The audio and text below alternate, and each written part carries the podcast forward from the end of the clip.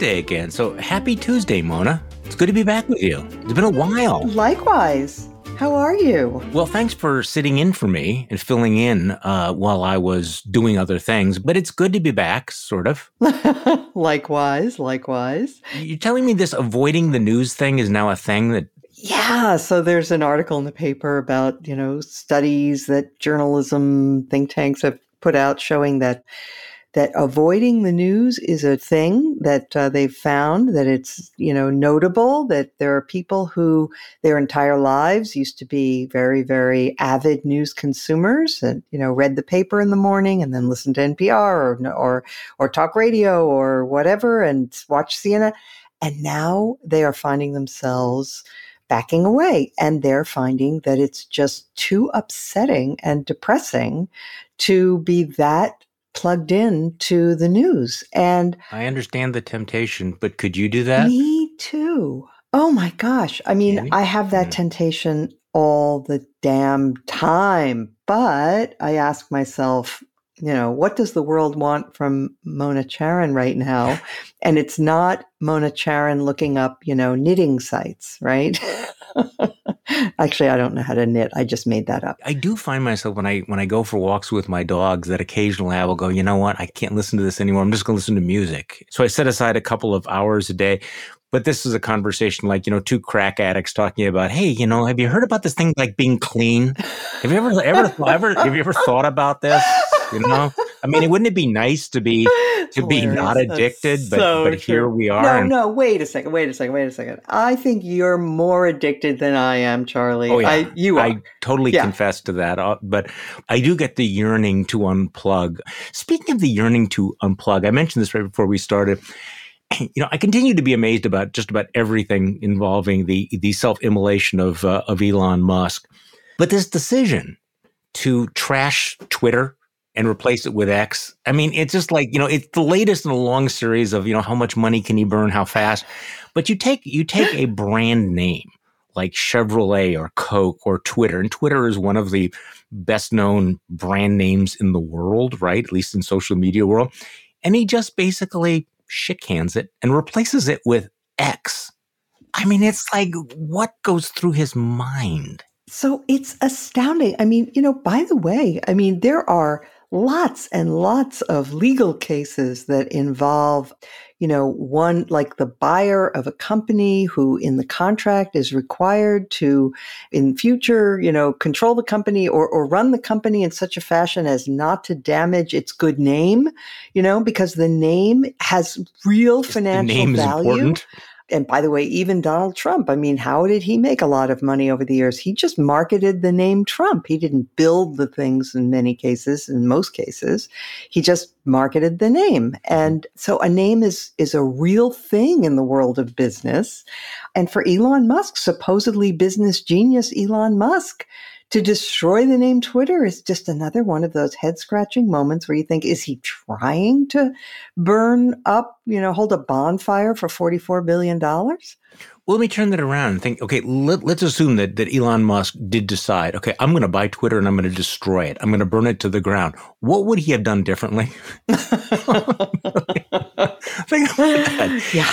If he'd set out, like, I'm going to do everything possible. The problem, of course, for his shareholders is that you know the collateral damage uh, has to be people are looking at it at uh, say Tesla and going, yeah, would I actually get in a self-driven car uh, from a company owned by Elon Musk? Would I really want to ride a rocket owned by Elon Musk? I mean, there is a there's fallout. Yeah, it's kind of like he's getting close now to the people who marketed that submarine for the Titanic or submersible. Ooh, but yeah, they were supposed to be geniuses yeah. too.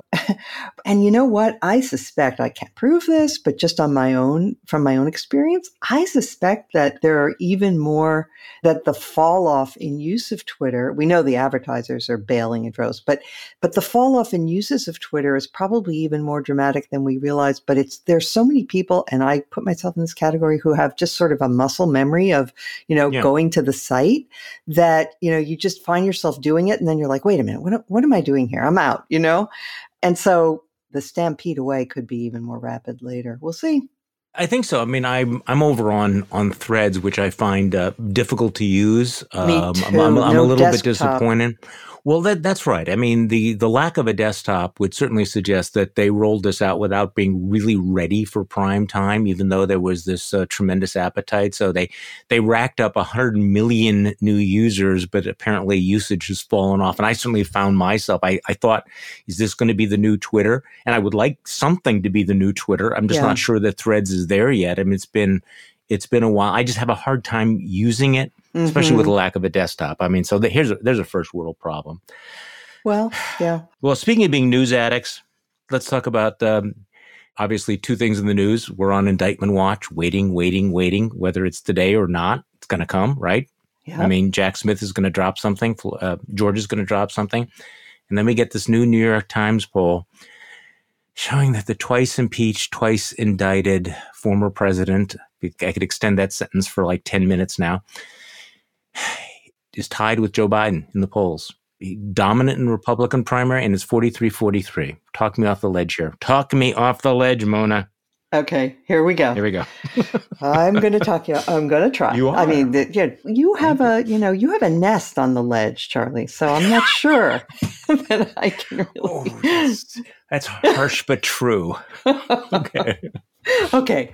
Hmm. So, first of all, the uh, very perspicacious Harry Enten of CNN has pointed out that while polling about the primary at this stage of the race is indicative of something, polling about the general election this far out is really not. We can take heart from that. Polling about the general election, not that reliable this far in advance. Okay. Still on the ledge. Okay, I know, I know, I know. You've got your little feathers and you've got your, yeah, your string and yeah, okay. Just come on. I just want to go back in the window. All right. Just help me here. So, also buried in this poll, uh, not not really buried and reported in this poll, is this sentence. Most of the Republican electorate either doesn't strongly support Mr. Trump in the primary or doesn't support him at all. Okay? I'm going to read that again. Most of the Republican electorate either doesn't strongly support Mr. Trump in the primary or doesn't support him at all.